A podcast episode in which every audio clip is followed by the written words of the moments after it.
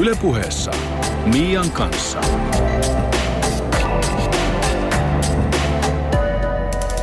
Ylepuhe. Tänään puhutaan siis siitä, miten perhe, suku ja esimerkiksi koulu sekä ystävät vaikuttavat meidän elämäämme. Monet suhtautumistavat, käyttäytymismallit, asenteet ja elämäntyyliin liittyvät asiat ja jopa ammatit siirtyvät sukupolvelta toiselle.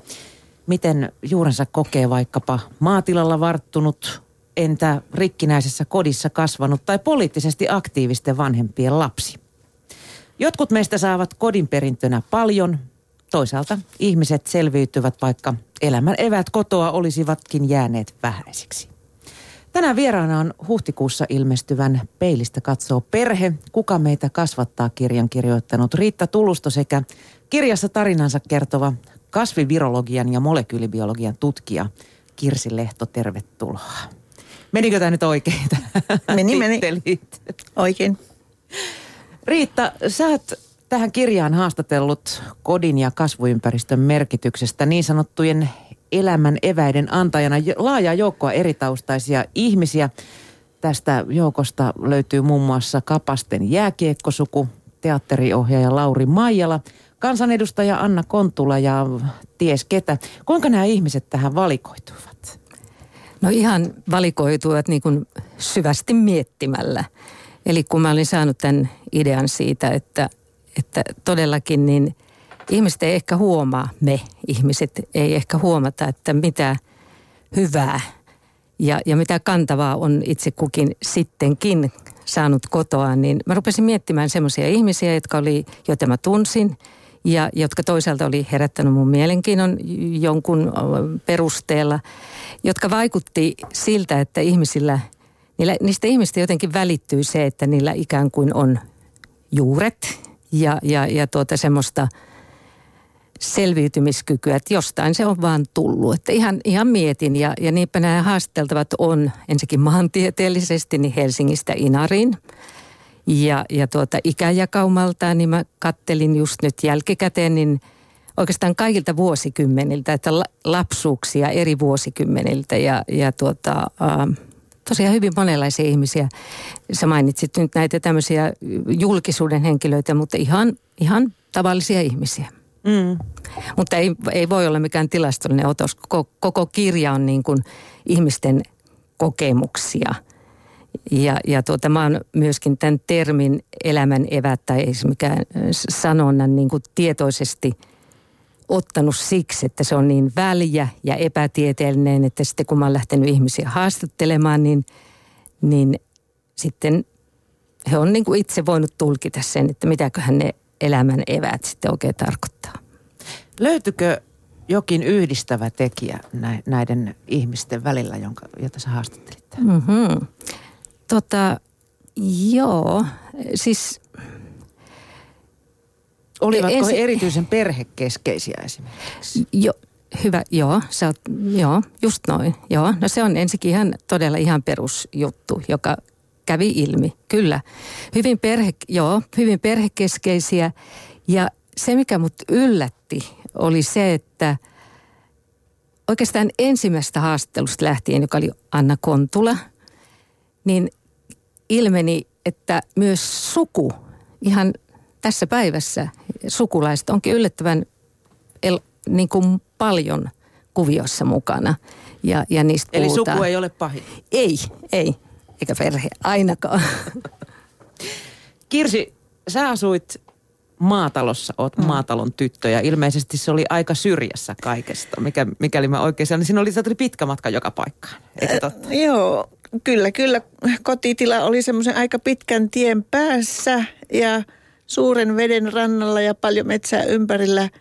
Mutta tietysti se siellä asuessa tuntui olevan maailman keskipiste. Eli että maailma ehkä on kaukana, mutta... Aurinko kiersi teitä.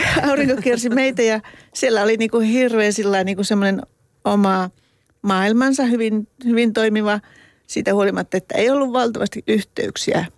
Mutta elimme lintukodossa. Mm, teitä oli eh, hurjan monta lasta. Millainen ympäristö se oli kasvaa? No silloin sitä ei tietysti niin kuin mitenkään pitänyt poikkeuksellisena, vaan se olisi ainoa oikea.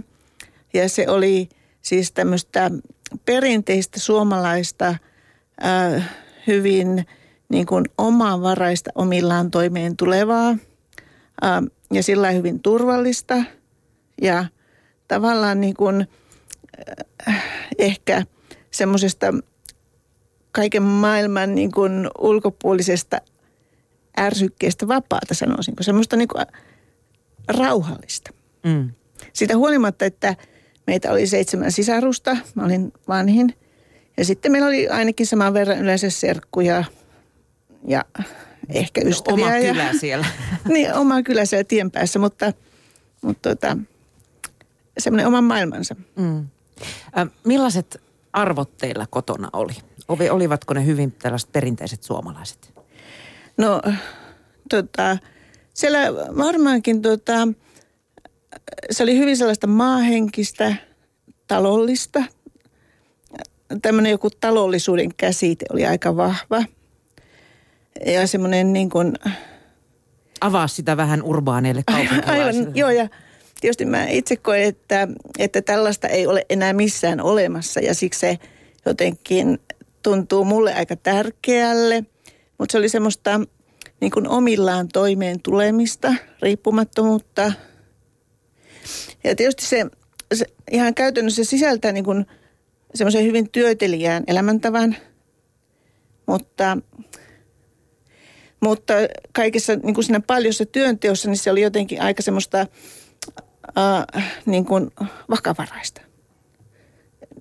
Ja, ja mä oon niin kuin jossakin eri yhteydessä niin kuin ihailu sitä, miten paljon ää, on ollut olemassa tämmöistä, ihmisten vanhaa viisautta, selviytymisen taitoa, ää, semmoista perinnetietoa, joka juuri sitten niin kuin siirtyy semmoiseen vakavara, tai siirtyy, ei ole, ei ole tietenkään enää ehkä siirtynyt, mutta semmoiseen vakavaraisuuteen, semmoiseen äh, omillaan pärjäämiseen. Se oli semmoista. Mm omillaan joutui pärjäämään aika pienestä pitäen siis.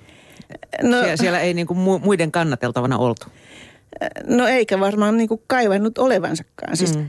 ei ollut mitenkään niin kuin riippuvainen siitä, että olisi tullut jotakin virikkeitä tai, tai ohjelmointia tai huvituksia tai vaan ne jotenkin syntyi siellä niin kuin siitä omasta pienestä yhteisöstä. Mm. Mikä merkitys sillä oli, että tyttöjä ja poikia ei ikään kuin eroteltu eri tavalla tai kohdeltu eri tavalla? No tota, ähm, kaikki vaan niin kuin tekivät niitä töitä, mitä osasivat. Ja, ja tietysti niin kuin perinteisesti oli toki ihan erikseen, oli miesten työt ja naisten työt. Ja ehkä se tyttöjen ja poikien niin kuin, roolit oli aika perinteiset siinä mielessä. Mutta ja ehkä sanoisin kyllä, että, että kyllä silloin niin kuin mun lapsuudessa vielä silloin ensimmäisenä vuosikymmeninä niin, niin eroteltiinkin. Siis että, että ehkä niin kuin mä oon jossakin muualla kirjoittanut, että miehiä kunnioitettiin.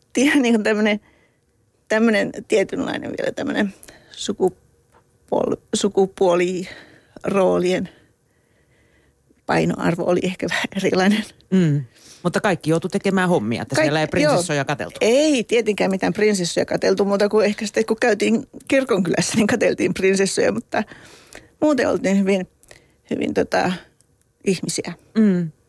Tuossa kirjassa puhutaan siitä, että ammatit periytyvät, mutta sulle kävi vähän toisella lailla ei periytynyt? No tietysti ihan perinteisesti äm, täällä maatiloilla tai, tai maalaistaloissa, niin se periytyy yhdelle.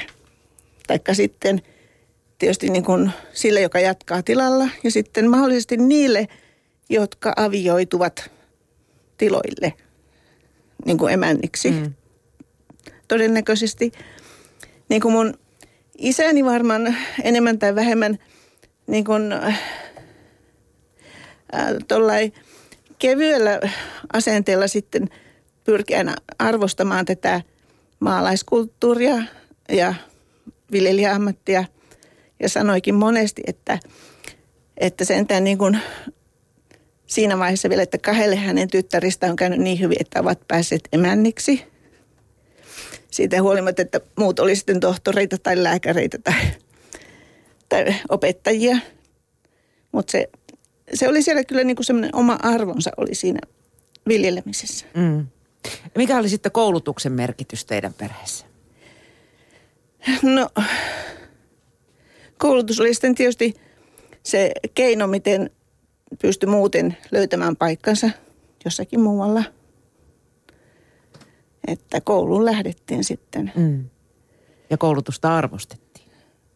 No kyllä, kyllä, kyllä. Ja, ja ehkä jopa sillä kaksijakoisesti, että sitä niin kuin ihailtiin.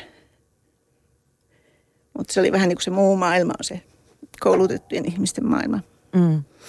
Mikä Riitta näissä sun haastattelemissa tarinoissa, niin korostuko niissä koulutus jollain tavalla? Sehän on Suomessa ollut perinteisesti aika arvostettu. Joo, ihan selvästi. Siis se on, se on niin kuin yksi semmoinen, kun kysyit alussa, että, että mitä yhteisiä nimittäjiä näissä tarinoissa on, niin kyllä koulutuksen niin arvostus on, on tuota ihan kantaa sieltä ihan vanhimman haastateltavani yli 90-vuotiaan joensuulaisen itsekin opettaja Terttu Paalasen tarinasta niin kuin lähtien niin kuin ihan, ihan tähän päivään, että kyllä se on niin kuin semmoinen yksi ihan todella keskeinen juttu. Tuosta Kirsin tarinasta, joka on, on kyllä mielestäni hyvin mielenkiintoinen tarina, kun Kirsi on tota niin, kymmenen vuotta nuorempi kuin minä. Ja, ja tuota, mä oon eletty niin kuin melkein viereisillä kylillä. Ei, ei ole tunnettu silloin eikä muuta.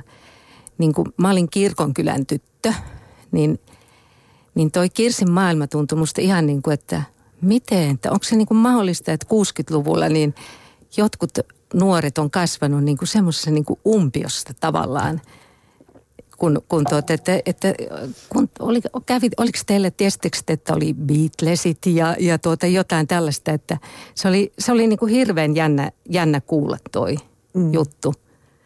Ja, ja sitten tuohon koulutukseen vielä, niin, niin eikö sun isä, kun sä kirjoitit komiat 6 L, niin, niin isä jotenkin niin kuin sillä vähän häpesi, että sä nouset nyt niin kuin vähän toisten yläpuolelle. Tai, tai miten hän suhtautui jotenkin – ylp- se liittyy niin, siihen, että joo. ainakaan siitä ei saa ylpistyä ja ylpeillä, joo. eikö niin? No niin, joo.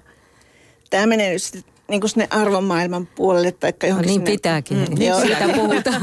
Okei. Okay. Ja tota, ehkä semmoisia vähän niin kuin ristiriitaisia äm, tuntemuksia, niin kuin mun isällänikin. Varmaan siellä ehkä oli ylpeyttä seassa, mutta, mutta hyvin voimakkaana oli tämä, tämä tuota, että ei saa tehdä numeroa itsestänsä ja että se kuuluu asiaan, että täytyy pärjätä niin kuin jollakin tavalla. Ähm, mä en oikein niin kuin välttämättä ymmärrä hirveän hyvin sitä semmoista ähm, niin kuin vaatimattomuuden äh, imakoa, joka kuitenkin on pohjimmiltaan niin kuin jonkunlaista ylpeyttä. Mm. Mutta... Niin, sä oot puhunut just tuossa niin yrittänyt niin kuin selittää sitä, että mitä se on se semmoinen talollisuuden ylpeys ja, ja, ja tuota, jonka kyllä niin kuin maaseudulla kasvaneena kyllä mä sen ainakin vaistoin. Mä en tiedä, mm. pystynkö mä sitä niin kuin hyvin selittämään, mutta, mutta myös semmoisen se niin omasta mummolastani. Niin, vaikeasti selitettävissä, niin. mutta mm. Se ehkä liittyy siihen erillisyyteen siihen, että, että siellä niin kuin se taloudellinen elämä, elävä ainakin silloin takavuosina, eli niin kuin omilla ehdoillansa ja sitten taas tämä oppineiden ihmisten maailma oli jotenkin niin kuin kaukana ja jotenkin niin kuin hienompaa olevinaan, mutta, mutta sillä se oma arvon tunto sitten kuitenkin niin kuin sisältyi siihen, siihen itsellisyyteen tai siihen mm. selviytymiseen. Mm. Mm. Riitta, millaiset ammatit ovat sitten periytyviä? Onko vielä tänä päivänä periytyviä ammatteja? Me tuossa Matin kanssa puhuttiin ennen lähetystä, että, että no, hyvä esimerkki tämä Kapasten jääkiekkosuku.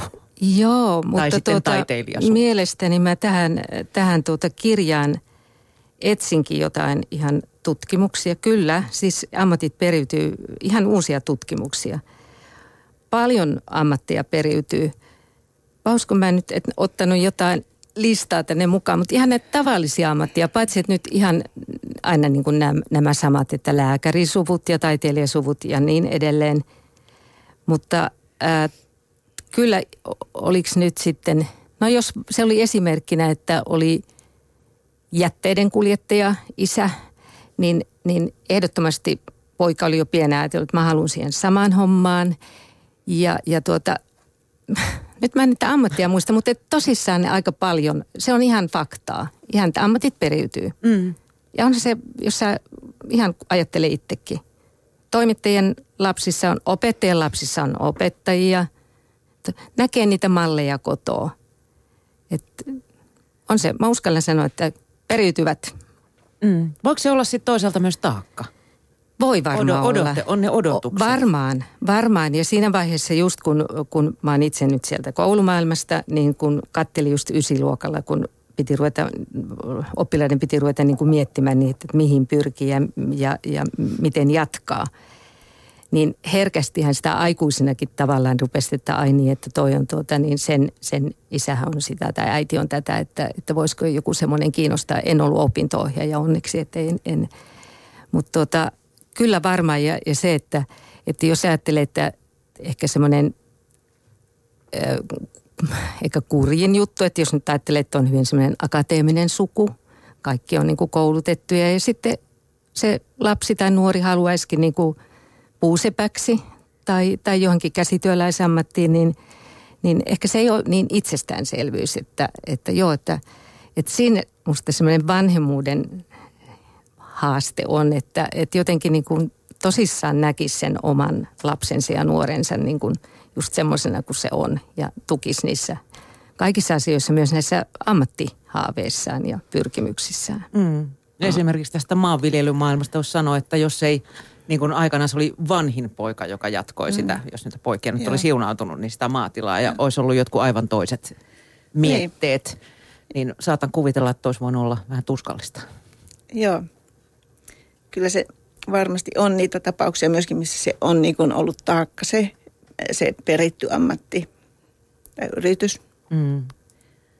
Mutta monestihan siihen kasvetaan sisälle niin, että, että se niin kuin lankee sillä aivan kivutta. Niin, että sitä ei ymmärrä edes kyseenalaista aivan. missään vaiheessa. Niin ja yrit, tuohon on ihan selvästi, että yrittäjyyshän on ihan semmoinen niin kuin yrittäjyys periytyy. Että yrittäjäperheessä kasvavat lapset, niin ne omaksuu, koska siihen liittyy selvästi semmoisia arvoja just, että, että herkästi sitten niin kuin jatkaa sitä perheen ja suvun tarinaa. Mm, totta.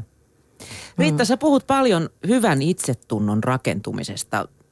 Lähdetään siitä, mitä hyvä itsetunto on ja, ja millaista se on? No hyvä itsetunto. Kaikkihan meistä haluaa, että meidän lapsillamme on hyvä no, itsetunto. Nimenomaan ja, ja tuota, mä jotenkin niin kuin silloin, kun mä rupesin tässä nyt sitä niin kuin enemmän miettimään, niin mua niin kuin ensin rupesi niin kuin ärsyttämään se ajatus, että se on vähän semmoinen kuin arkikeskustelussa. Mä usein sanoin, että joo, hänellä on niin hyvä itsetunto ja hänellä on just jotain ihan päinvastoin, että on ollut aina niin kuin huono itsetunto. Että se on vähän semmoinen niin kuin – siitä puhutaan yhtä paljon kuin jostain terveellisestä ruokavaliosta, että, että, että vähän semmoinen niin ärsyttäväkin ajatus, mutta kyllähän se on ihan niin kuin se, se ihan se perusta. Eli, eli tuota, ähm, silloin kun mä oon opiskellut erityisopettajaksi, niin ei vielä silloinkaan näin selkeästi. Puhuttiin jotenkin, että pitää yrittää vahvistaa hyvää minäkuvaa. Jotenkin sen, sen lapsen ja nuoren sitä ominta, että koittaa nähdä se, niin kuin se, se kulloisenkin niin kuin henkilön se omin ja, ja, ja tuota, sit, kannustaa sitä kautta. Itsetunto on, on jotain niin kuin syvempää. Eikö niin, Kirsi, sä oot tuommoinen tiedennäinen, niin ennen kuin mä hienosti muotoilla, niin, niin, hyvä itsetunto. niin mitä sä ajattelet, että mikä on hyvä itsetunto? No, tämä nyt on aivan mututuntuma. No, en sitä... missään tapauksessa tiedä niin kuin minkälaisia määritelmiä sille, mutta, mutta toki sitä ää, niin kuin ajattelisin, että, että se on ihmisen semmoinen kokemus siitä, että hän saa olla juuri semmoinen kuin hän on. Ja myöskin varmaan, äh, varmaan niin kuin se, että pystyy olemaan jotenkin sovussa oma identiteettinsä kanssa tai tietää, kuka hän on ja pystyy elämään sillä tavalla niin kuin sen oman identiteettinsä mukaan. Kyllä, ihan, ihan niin kuin allekirjoitan tuon. Siihen tarvitaan kyllä aikuisia. Se on musta niin kuin semmoinen keskeinen asia. Se ei ole millään lailla myötäsyntyistä. Se ei ole myö, joo. Siis siihen tarvitaan nimenomaan äh, van, aikuisia ihmisiä, oli vanhempia ja ylipäänsä siinä kasvuympäristössä olevia ihmisiä. Ja, ja tietysti just niin kuin sanottu, niin koulua ja, ja, ja tuota, aikuisia ihmisiä.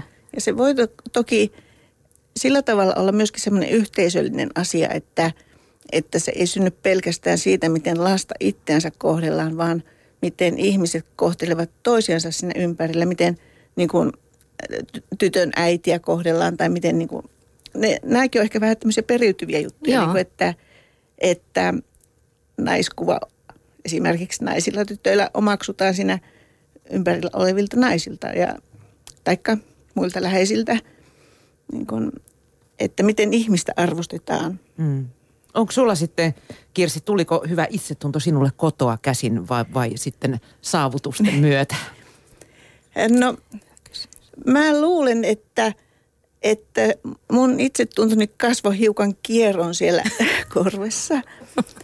Sillä tavalla, että, että kun siellä nyt asuttiin niin kuin aika lailla eristyksissä muista ma- naapureistakin, ennen kuin sitten lähdettiin tietysti kyläkouluun ja sitten kirkolle oppikouluun ja näin, mutta, mutta siinä saattoi syntyä äh, myöskin sillä tasolla sellainen itsellisyys, että, että ei välttämättä kauheasti edes osaa peilata itseänsä muista ihmisistä tai niin kysyä sitä muilta, vaan, vaan että... Happy camper meiningillä. joo.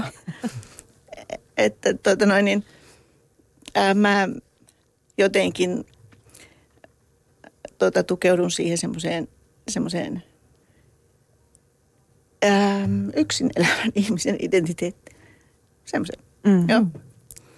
Ei mitenkään negatiivisessa mielessä, vaan, vaan tota, että se on niin kuin muun maailman määriteltävissä. Niin. Meillä on paljon pienten lasten vanhempia varmaan kuulolla, jotka miettivät tällä hetkellä, että miten lähteä hyvää itsetuntoa lapselle rakentamaan? No se lähtee varmaan sen ä, lapsen niin kuin hyväksymisestä ja näkemisestä jotenkin just semmoisena kuin se on. Ja, ja se on niin kuin helppo sanoa näin, mutta miten se niin kuin käytännössä, mitä se niin kuin käytännössä on se, että hyväksyy oman lapsensa just semmoisena kuin se on, niin se on, se on kuitenkin vaatii sitä, että, että on sen lapsen kanssa, on niiden lasten kanssa ja, ja, ja että se arki on semmoista, että ne kuuluu ne lapset siihen. Ja, ja tuota, Siin, niinhän vaan sen lapsen oppii tuntemaan. Siis että tuntee oman lapsensa mahdollisimman hyvin. Ja usein niin kuin valitetaan nykyaikana sitä, että kun ihmisillä on niin paljon töitä ja menoja ja muuta, että ei niin kuin ehdi olla niin kuin riittävästi lapsensa kanssa. Se on varmaan ihan semmoinen yleinen tunne, mutta ehtikö ne nyt niin kuin siellä... sitä kiir- niin, niin, että ehtikö ne nyt ne Kirsinkään vanhemmat siellä niin kuin kaikkien eh, seitsemän niin kuin persoonaa niin kuin kauhean pitkälle niin kuin analysoida, että, että millaisia, kun ne, siellä oli paljon töitä ja niin edelleen. Joo, siis nykyaika, ny, nykyaikana puhutaan paljon tästä, että mitä vanhemmat ehtii ja mitä, mitä vanhemman rooliin kuuluu, mutta, mutta mä kyllä näkisin näin perinteisesti, että, että tämä ää, ihmisten perheelämä silloin takavuosina, menneinä vuosikymmeninä on ollut hyvinkin sellaista työkeskeistä. Ja lapset kasvaa siinä sivussa. Ja että sellaisen niin keskinäiseen vanhempi-lapsi seurustelun kanssa käymiseen, että eihän sitä ole niin kuin, ei sille ole ollut niin kuin aikaa eikä sijaa eikä intressiä, vaan ehkä se huomioiminen on tapahtunut jollakin muilla tasoilla. Turvallisuus on just, että ruoka tulee pöytään ja puhtaat vaatteet päälle. Mm. Ja, mm. ja tota, se yhteisöllisyys on ollut ehkä vähän toisenlaista sitten. Mm. Ja kyllähän tuossa kirjassa on monta tarinaa, missä isä on ollut tuskin näkyvissä. Että. Niin, ja myös, myös toisen, toisinpäin. Mm. Että, että tuollahan monta tarinaa myös siitä, miten esimerkiksi yksi vaikuttavimpia tarinoita on vähemmistössä kasvaneen, eli, eli äh, romaani tytön, siis Miranda Vuolasrannan aikuisen ihmisen. Miranda Vuolasrannan lapsuuden tarina, jossa isä nimenomaan ihan valtavasti otti ohjat käsinsä, että sai ty- tytön kouluun ja, ja tuota – et mä edelleen niin kuin tavallaan mietin sitä, että, että, että kun sä sanoit, että ja ajateltiin sitä, että eihän niitä nyt ole ennenkään niin kauheasti jaksettu yksilöinä niin kuin huomata niitä mm. lapsia. Että ne lapset kasvoi ikään kuin siinä sivussa siinä yhteisössä. Mutta nyt maailma on niin kuin sillä mm. todellakin toinen, että tämä on niin moniarvoinen ja, ja niin, niin kuin sekava ja risäinen tämä maailma, että just tämän kirjan teon myötä ja miksei tietenkin jo silloin kouluvuosina niin kuin aina ajatteli, että voi kun me aikuiset jotenkin niin kuin oltaisiin sen verran niin kuin selkeitä, sen verran niin kuin selväjärkisiä, että me pystyttäisiin niin kuin tarjoamaan semmoinen, semmoinen turvallinen kehys sitten. Ja, ja ehkä välittämään just niitä, joita mä nyt niin kuin tässä kovasti yritän peräänkuuluttaa, että on semmoisia tärkeitä asioita. Ja ne on niitä arvoja, että meidän perheessä niin kuin on, on tuota niin, tosi kiva, tärkeä ja kiva asia, eikä se ole niin, kuin niin arvokasta, vaikka se arvosana on niin arvokas ja siksi mä sitä elämän eväitä niin kuin tuputan. Että ne on, ne on semmoista niin kuin elämän arkea, mutta että niistä välittyisi, että niissä on joku semmoinen suunta. Siis ikään kuin semmoista, kuitenkin semmoista selviytymiskykyä niin kuin välitetään siinä niille lapsille. Ja, ja omilla niin kuin valinnoille ja ratkaisuille ja puheille ja muulla niin kuin – ne lapset niin kuin näkis, että, että tässä elämässä selviää. Jotain semmoista.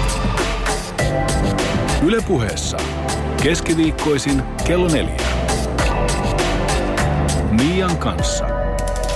Ylepuhe. Arvoista keskustellaan vieraana ja miten ne vaikuttavat ihmisen elämään, mikä on perheen vaikutus ihmisen elämään. Vieraana ovat siis tietokirjailija ja opettaja Riitta Tulusto sekä kasvivirologian ja molekyylibiologian tutkija Kirsi Lehto. Miten Riitta kodin arvot sitten oikein periytyvät? Mikä se mekaniikka on? No se on ihan se arjen mekaniikka. Eli, eli se, miten, miten olet niin. ja käyttäydyt ja puhut. No niin, mm. niin just. Ja ehkä se, että, että tuota vasta näin niin kuin näin varttuneena, mutta, mutta vasta niin kuin tarvitaan semmoista niin kuin perspektiiviä niin kuin arvioimaan, ikään kuin näkemään, että mitä mä oon saanut kodin perintönä. Että ensin on mielestäni aika pitkään semmoiset vuodet sen nuoruuden jälkeen, jolloin niin kuin vatvoo aika paljon sitä, mitä ei ole saanut. Et, et missä vanhemmat on tehnyt niin kuin ihan, ihan, ihan kerta kaikki. Niin, ja se on aika pitkä aika. Ja, ja tuota, siihen tarvitaan niin kuin tosiaan perspektiiviä näkemään se, että se onkin aika niin kuin tavallaan johdonmukaista se, kun rupeaa miettimään niitä, että että mitäs niin kuin meidän perheestä, mitä se äiti niin kuin aina, mitä ne korosti ja, ja, ja tuota, ja viimeistä muuta. siinä vaiheessa, kun hommaa puhuvansa niin kuin äiti. Että... Joo, joo, just ja just, joo. Kyllä. Niin, mitä sulle että, tuli että, että, että miten arvot... Niin, periytyy niin kuin Miten arvot kuin. periytyvät. Ähm, no kyllähän ne, niistä tulee hyvin semmoisia niin alitajuntaan rakennettuja äh, tota, tärkeysjärjestyksiä ja, ja tota, elämäntapa tietysti ja, ja koko semmoinen niin kuin maailman katsomus ehkä joko, joko tuota, kysymyksenä tai valmiina vastauksena. Mm. Tommonen niin, mä sitä miettiä, että ikinä en tule toimimaan niin kuin äitini on toiminut tai perheeni tai sukuni niin. tai isäni on toiminut. Sitten sä jäät kiinni just siitä samasta. Joo, se on, se on kyllä aika mielenkiintoista, että näin se vaan niin kuin menee. Mm. Nythän sieltä kodin, kun kysyt, että tuota, niin miten ne arvot periytyy, niin kyllähän sieltä periytyy siis hyvää ja huonoa. Ja, ja tuota, nyt tähän kirjaan mä oon tietoisesti, tämä näkökulma on, että mä oon etsinyt ikään kuin hy, hy, mitä hy, hyvää, kantavaa ihmiset on saanut elämäänsä, tuntee saaneensa kotoaan. Mutta tuota, äh, onhan se nyt ihan niin kuin tosiasia, että, että ensinnäkin niitä elämäeväitä tulee toisille paljon enemmän ja toisille paljon vähemmän. Ja, ja tuota, jos niitä on tosi vähän, niin ei se nyt niin, niin kuin mikään hirveän hyvä lähtökohta ole. Ja kun mulla on ollut semmoinen työ, että mä oon ollut erityisopettaja, mä oon tavannut paljon lapsia ja nuoria, joilla on paljonkin niin kuin aika pienetkin ja vähäiset elämän evät. Ja mä kerronkin tässä kirjassa, joka on ollutkin oikeastaan sysäys tähän kirjaan, niin kerron yhdestä pojasta ja, ja hänen vähäisistä elämän eväistään. Mutta kuitenkin niin, niin tuota, onneksi nykyaikana, niin kuitenkin se, sitä korvaavaa me pystytään niin kuin tarjoamaan ihan, ihan niin kuin ensin jotenkin omakohtaisesti ajatellen. Mutta että yhteiskunta koulun, päiväkodin, että se on päiväkodin, kaikkien harrastuspiirien, ohjaajien, erilaisten ihmisten, kun ne yksilöt, ne aikuiset ihmiset jotenkin niin kuin tietävät ja, ja, ja, ja tajuavat, niin kuin, että joku lapsi tai nuori on, on tuota, niin tarvitsee niin kuin enemmän erinäköistä rohkaisua ja tukea. Ja mun, mulle ainakin aika tärkeänä nousi sun näistä tarinoista juuri tämä, että miten tärkeää on, että, että jokaisella nuorella tai lapsella on joku aikuinen ja että, mm. että löytyy niitä, niitä äh, tämmöisiä sijaiskasvattajia tai sitten semmoisia niin läheisiä aikuisia, jotka pystyvät toimimaan siinä niin kuin mukana kasvattamisessa. Onpa ne sitten opettajia, ehkä sukulaisia, ähm, jopa ystäviä tai naapureita, kummeja, isovanhempia, mutta että on, on niin kuin valtavan tärkeää, että, että on olemassa semmoisia aikuisia, jotka näkevät lapsen ja niin kuin arvostavat ja, ja välittävät. Ja tuota noin, niin opettajan työ tietysti ihan valtavan tärkeää. Tässä tietysti jotenkin tulee mieleen sitten myöskin tämä tämmöinen miten ajat muuttuvat, niin kuin tosi monet asiat muuttuvat. Ää, kaikki varmaan muuttuu, mutta myöskin tämä meidän koululaitos ja siinä, että miten opettajat voi tehdä sitä työtänsä ja, ja ehkä meillä on nyt tämä hy, hyvä erityisopettajien verkosto, joka sitten on tukihenkilönä, mutta, mutta sellainen tota, niin kuin semmoinen vanhojen niin kuin luokanopettajien tämmöinen persoonallinen suuri vaikutus, niin se on ehkä, ehkä vähän niin kuin hävinnyt näiden opetusohjelmien ja tämmöisen. Mm, mä en ole varmaan ainoa, joka muistaa nimeltä ja ulkonäöltä mun ensimmäisen luokan ensimmäisen opettajan. Mm. Hän oli valtavan tärkeä henkilö. Mm. Mm. Niin. Kyllä musta edelleenkin tuntuu, että se ekaluokan opettaja taitaa olla semmoinen niin kuin ihan, ihan, ihan yhtä tärkeä kuin iät ja ajat on ollut. Mm. Mä haluaisin myös muuten, siis vielä Kirsi jatkaisit opettajien merkityksestä, paitsi että mä oon itse opettaja. Mutta tuota, niin, se, että tässä kirjassa niin, niin äh, niistä vanhimmista haasteltavista, siis yli 90 Terttu Paalasesta ja, ja yli 80 Hilja Mörsseristä. Erikoisesti jäi mieleen, että miten tajua, että mikä opettajan merkitys on niin kuin ollut ylipäänsä koko siinä kyläyhteisössä ja auktoriteettina ja kaiken maailman sivistysharrastusten ö, toimeenpanijana ja kaikkea, mutta myös tämmöisenä niin kuin kykyjen etsijänä, että miten ne on niin kuin kannustanut tämmöisiä lahjakkaita lapsia eteenpäin koulutiellä ja, ja tuota, niin edelleen. Ja monesti on varmaan niin, että ei niin kuin omat vanhemmat välttämättä sitä edes pysty sillä näkemäänkään. Niin. Vanhemmat vaan niin ajattelee, että nämä nyt on vaan näitä meidän lapsia – mutta sitten tuota, joku ammatti-ihminen näkee, näkee niin kuin selkeämmin. Ja on varmaan niin, että siis aina on niin, että, että eihän voi ajatella, että vanhemmat tarjoaisivat niin kuin lapselle koko maailman. Vanhemmat tarjoavat sen, minkä pystyvät tarjoamaan. Mm. Mutta sitten tarvitaan niin kuin niitä muita lähteitä, jotka, jotka antaa sitten niitä muita asioita. Mun mielestä oli jännää, jännää tässä, kun äh, Lauri Maijalla siis ohjaaja. Teatteriohjaaja. Teatteriohjaaja. Haastattelin häntä ja hän on ehkä siinä kolmissakymmenessä. Niin hän, hänen tarinassaan, jossa me puhuttiin kuitenkin, koettiin miettiä sitä, että mitkä on niitä elämän eväitä, niin siellä nousi hyvin keskeiseksi kaveriyhteisö, oppilaskuntatoiminta ja, ja siellä niin kuin, ja sitten semmoinen teatteriryhmä, jonka he lukioaikana pani pystyyn ja niin edelleen.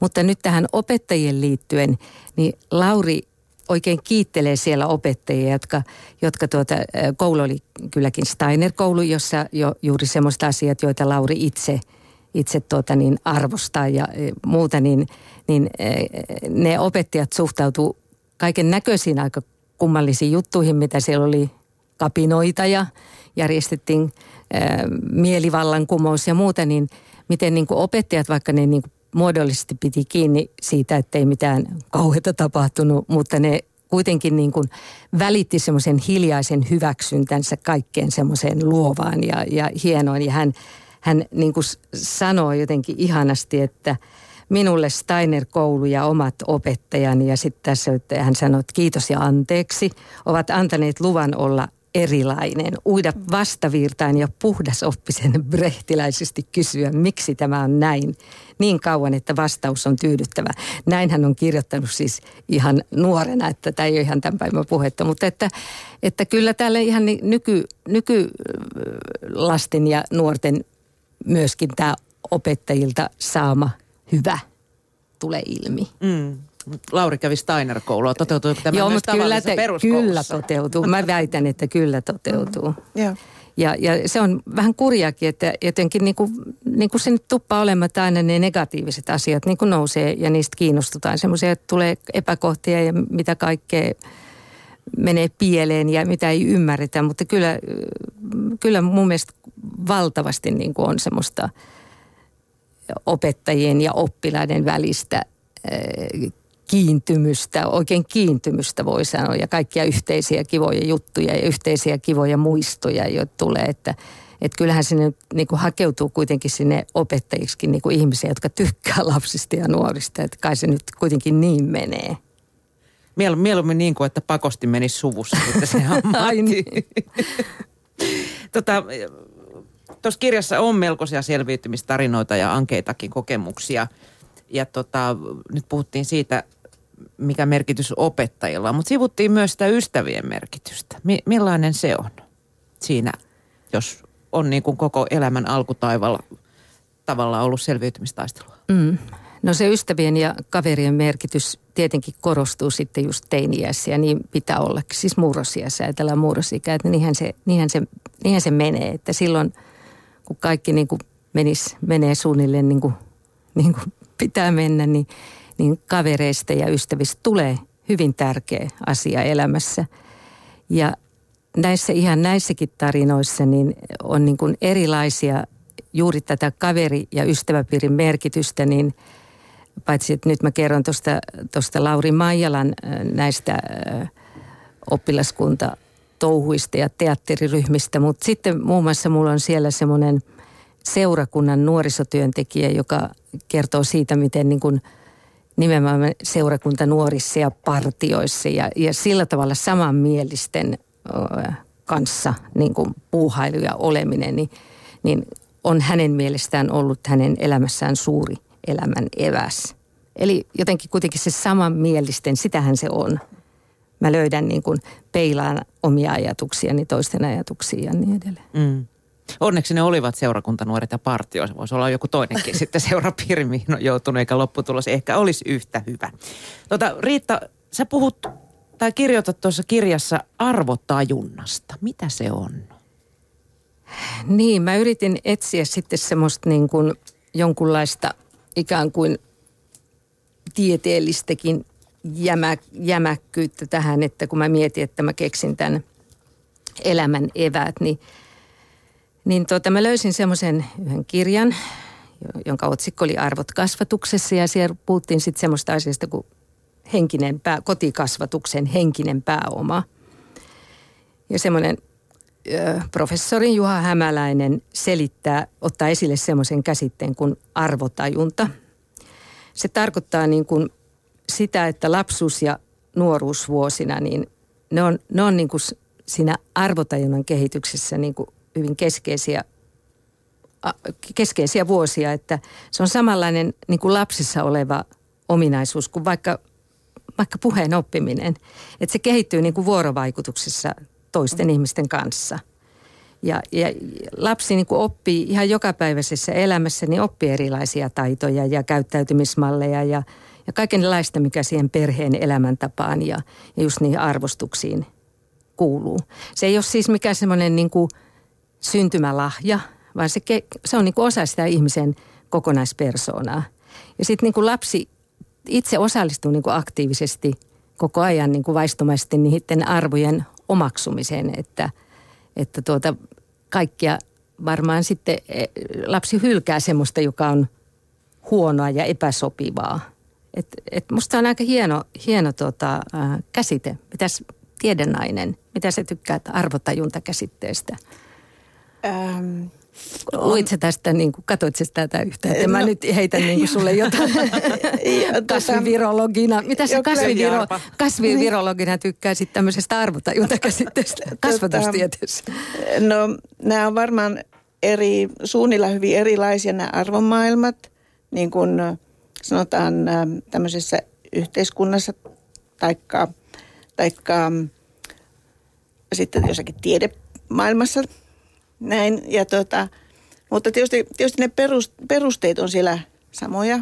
Rehellisyys, tämmöinen jonkunlainen, sehän on meille jopa tämmöinen suomalainen niin kuin, äm, joku tämmöinen moraali, että mikä, mikä on sallittua, mikä ei ole sallittua. Ja, ja ne on tietysti hirveän tärkeitä, jotta itse kukin pystyy sopeutumaan mihin tahansa paikkaan yhteiskunnassa – että täytyy tietää rajansa ja oikeutensa ja, ja myöskin tämmöinen niin peruskäyttäytymiskoodi, että miten naapurin kanssa tullaan toimeen. Ja, mm. E, mm. Tot, miten sitten aika ja yhteiskunnan muuttuminen, Riitta, näkyy perheiden arvoissa? Näkyykö se? Kyllä se varmaan no, muuttuu se, ainakin. Joo, kyllä ja kyllähän niin kuin kerroin, että tämä kuitenkin tämä skaala niin kuin on näissä tässä mun pienessä otoksessa on kuitenkin aika iso, että on ne vanhimmat haasteltavat, on tosiaan hyvin iäkkäitä ihmisiä ja, ja tuota, kasvaneet niin kuin semmoisessa maaseutu maatalouskulttuurissa ja melkein semmoisessa omavaraiskulttuurissa, mm. että, että kyllähän silloin just tämä työnteko ja, ja tuota, raatamiseen asti, niin, niin työnteko on varmaan ollut semmoinen ahkeruus – ne on varmaan ollut niitä ihan, ihan perusjuttuja. Sitten tietysti aina niin kuin suomalaista, mä katselin niitä arvotutkimuksia, niin meillähän tottakin niin oikein selvästi näkyy aina tämä rehellisyys yhtenä arvona. Mutta sano, Joo, tuli nyt, kun, mieleen. nyt kun tässä hiukan tätä mielessä kääntelen tätä kysymystä, niin mä ajattelen, että kyllä, kyllä meillä suomalaisilla on kuitenkin äh, varmaan joku tämmöinen ominais, piirre tai ää, tuota noin, niin luonteenpiirre, tämmöinen suomalaisuus, joka on jotenkin hyvin erilainen identiteetti kuin sanotaan jossakin Välimeren maissa tai Amerikassa tai ää, jopa Keski-Euroopassa. Vaikka, vaikka näinä aikoina nyt nämä kansalliset kulttuurit on ehkä häviämässä ja tulee tämmöinen yleislänsimainen ää, niin kuin, ää, julkisen sanan ylläpitämä – helposti keskusteleva, ähm, päivän asioita tiedostava globaali ihminen myös tänne Suomeen. Mutta kyllähän niin kuin meidän perinteinen tämmöinen äh, luonteenpiirre Suomessa on, on varmaankin semmoinen arempi, ähm, hiljaisempi, vetäytyvämpi. Ähm, mutta niin kuin sanotaan, että suomalaiset on hyvin luotettavia sitten kun, sitten kun niiden muurien yli joku pääsee niin suomalaiseen voi aina luottaa, mutta, mutta ehkä, ehkä, tuota, ehkä meille on niin kuin ominaista vähän tämmöinen, vielä tämmöinen perintö sieltä, sieltä tota, ajoilta, kun on eletty hyvin harvaan asutussa maassa ja pitkien matkojen takana ja itsellisesti ja, ja niin kuin vähemmän kontaktissa. Siis enemmän kuunnellen, vähemmän puhuen ja ja tuota, mä ajattelen, että se jotenkin vielä näkyy siellä, taikka on, tuntuu siellä taustalla, verrattuna niin kuin johonkin kansainvälisiin muihin, muihin kansallisiin kulttuureihin. Mm. Eli Mia, kun sä kysyit, että, että onko ne, niin kuin, ne arvot niin kuin muuttuneet paljon, niin – niin ehkä just samantyyppisesti mä olisin voinut niin kuin jatkaa kanssa, että ehkä ei niin, kuin niin, niin, niin valtavasti kuitenkaan. Että ehkä nyt enää ei sitä nyt sitä, sitä mä en tiedä miten tuo ahkeruus arvona, että kauheastihan täällä tehdään töitä ja siitä puhutaan, mutta, mutta että se sinänsä se ahkeruus niin kuin käsitteenä, se ei enää toistu niin kuin sillä kuin joskus, joskus ennen. Ehkä semmoisessa mä ajattelin, että muuten mitä oot mieltä Kirsi, kun sä et ainakaan saanut, tuli ohjeeksi, että ylpistyä ei saa. Niin ehkä no. se on vähän muuttunut, että, että nyt ei enää sillä, että harva niin kuin lapselle niin kuin Aivan sitä joo. muistuttaa, että joo. pikemminkin ehkä niin kuin rohkaistaan, että joo, joo. olet, joo, olet nää, sisäinen nää, asiat, mahtava tyyppi varmaan. ja vähän niin kuin, vähän niin kuin toiseen laitaan sanoisin, Aivan. että kaikki on nyt niin kuin jotain niin kuin tosi mahtavia ja huippuja, että mahtavaa. Niin, joo. Kyllä. Joo, eli jos ennen kuului niin kuin hyvin tapoihin, että, että ei niin kuin saa olla liian korkealla profiililla, niin, niin nyt taas pitäisi pystyä olemaan. Mahdollisimman ulospäin suuntautunut Kyllä. ja hyvä kaikessa. Tota, sitten kun pariudutaan jossain vaiheessa, mitä jos kumppanilla on ihan eri arvomaailma? Mitä, mitä silloin mm. tehdään? Yritetäänkö niitä sovittaa yhteen vai tuleeko niin kuin lyhyestä liittokaunis? No tuota, jos mä tuohon ihan lyhyesti näin omasta puolestani sanoisin, koska no mä sitten jouduin lähtemään sieltä opintielle sieltä lintukorosta aikanaan ja läksinkin ja, ja tuota, ehkä haiskelin paikkaani suomalaisessa tiedemaailmassa joitakin vuosia ja, ja tuota, ei sitten heti löytynyt ja läksinkin sitten opiskelemaan Amerikkaan. Jotenkin tuntui, että tarvitsee päästä niin kuin mahdollisimman kauas kauasta irti ja, ja niin kuin jättää taakse tämä suomalaisuus ja, ja löytää jotakin ihan omaa. Ja sitten ehkä vähän niin kuin samalla mentaliteetillä myöskin sitten avioiduin tämmöisen kylläkin suomalaisen miehen kanssa, mutta joka oli kasvanut koko lapsuutensa ulkomailla ää, lähetystyö, tai lähetysperheessä.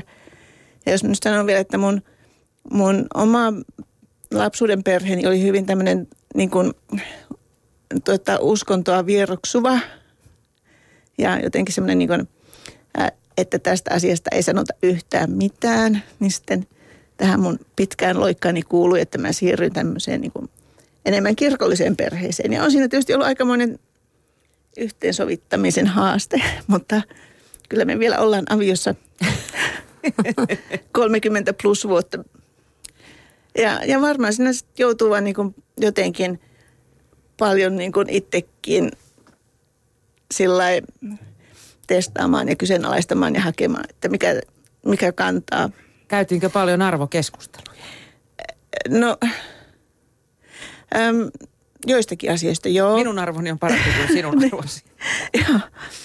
Tai että voinko minä tulla sinun kirkkoosi vai voitko sinä tulla minun kirkkooni tai ja ehkä kumman kirkkoon mennään. No tuosta parisuhteiden e, erilaista arvomaailmasta mulle tulee mieleen, että siinä sitten vaaditaan sitä kykyä, että niin kuin hyväksyy jotenkin ihan, ihan niin kuin pystyy hyväksymään niin kuin hyvin, hyvin erilaisia ajatuksia.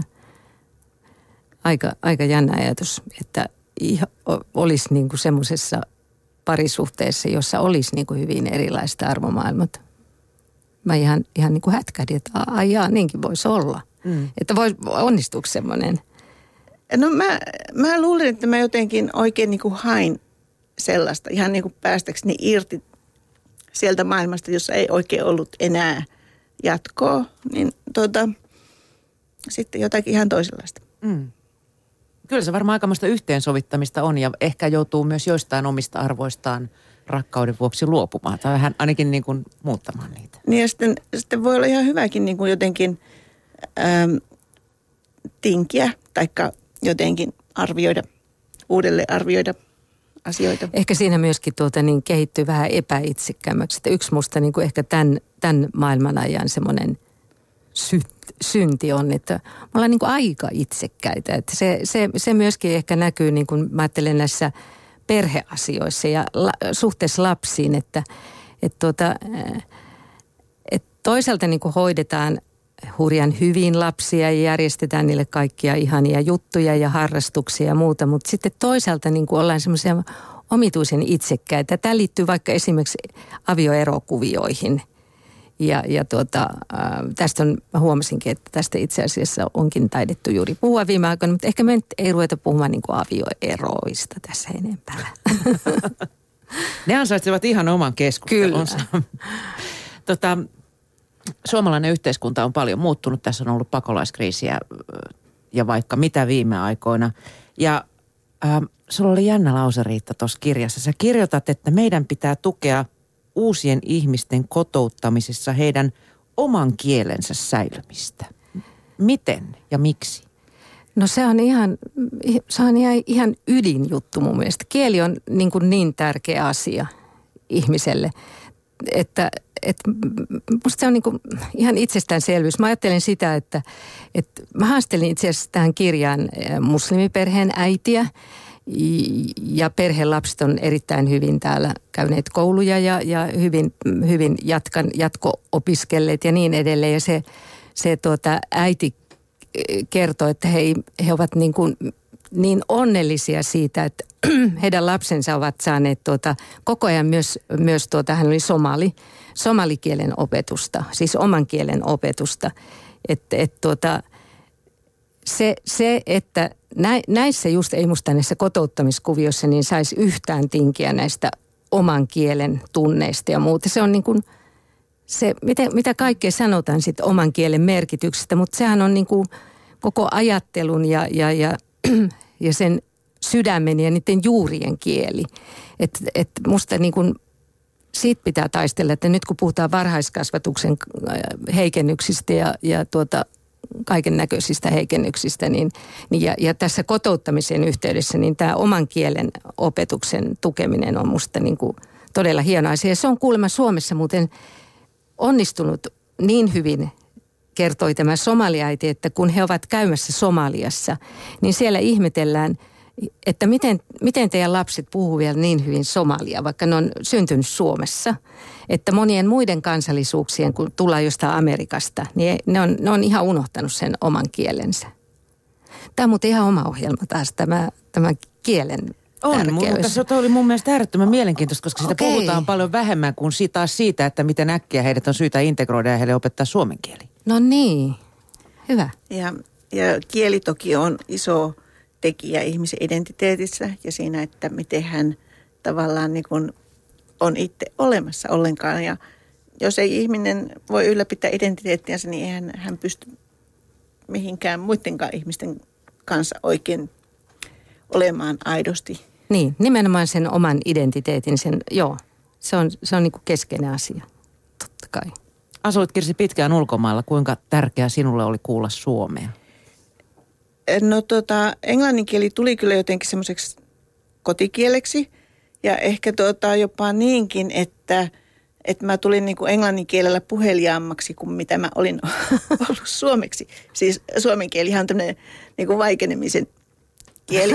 okay. Mutta, mutta tuota, sitten kuitenkin sillä tavalla, että, että se vieraskielinen kulttuuri ei tuntunut sillä omalle, että sinne olisi halunnut jäädä, vaan, vaan kyllä, kyllä suomalainen yhteiskunta tai kulttuurikielinensä ja tapoinensa ja mukavuuksinensa jotenkin ja myöskin sitten syrjäseutuinensa niin kuin vetää tänne takaisin. Mm. Oliko sulla tärkeää ulkomailla pitää jotain tiettyjä suomalaisia tai kodista saatuja perinteitä yllä? No tota, kuitenkin, kuitenkin siis äm, mieheni kanssa on puhunut aina suomea ja, ja mitä nyt on kotiväen kanssa keskustellut, niin suomea ja, ja tota, lukenut suomea, su, suomenkielistä kirjallisuutta aina paljon ja teen suomalaisia ruokia. että kyllä se, niin kuin henkilökohtaiset mieltymykset ovat niin kuin suomalaisia. Meillä on reilu kaksi minuuttia tässä vielä aikaa. Mä haluaisin, että kumpikin rouvista kertoo nyt, että mitkä on sellaisia teille tärkeitä arvoja, joita te uskotte, että te olette pystynyt siirtämään omille lapsillenne? Tota noin.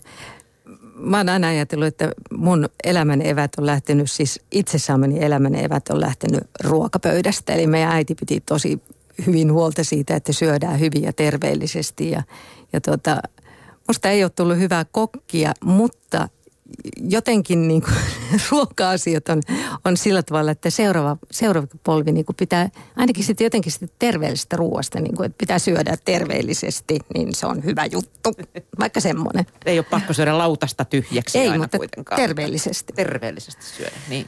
No mun ehkä oikeasti semmoisena kodinperintönä on tota, tämmöinen tiedostaminen ja asioiden kyseenalaistaminen ja mieluummin niin kuin kaikkia vähän epäilee kuin että uskoo, mutta että mielellään niin kuin täytyy jotenkin olla perillä siitä, mitä maailmassa tapahtuu, että ei ole niin kuin noin tuuliajolla. Täytyy itse pystyä vähän arvioimaan asioita. Ja tämä olisi nyt ehkä semmoinen kommunikaatiotason juttu. Uteliaisuus ja kyseenalaistaminen. Niin. Mutta sitten sit toinen asia, jota mä haluaisin periyttää, olisi tämmöinen yksinkertaisen elämän arvostaminen. Että ei me tarvita niin paljon kaikkea monimutkaista tai ylellistä. Hyvin yksinkertainen mökkielämä on parasta. Se on totta Suomessa, ainakin mm. kesäisin. Hei, paljon kiitoksia, kun pääsitte vieraakseni Kirsi Lehto sekä Riitta Tulusto. Ja oikein hyvää Hei, mä korjaan yhden pienen jutun. Kerro. Se kirja on ilmestynyt. Ai se on Se ilmestynyt? Se on Okei. ilmestynyt. Se on tullut ajoissa. Joo, okei. Joskus näinkin. Kiitos. Ylepuheessa keskiviikkoisin kello neljä. Mian kanssa. Yle Puhe.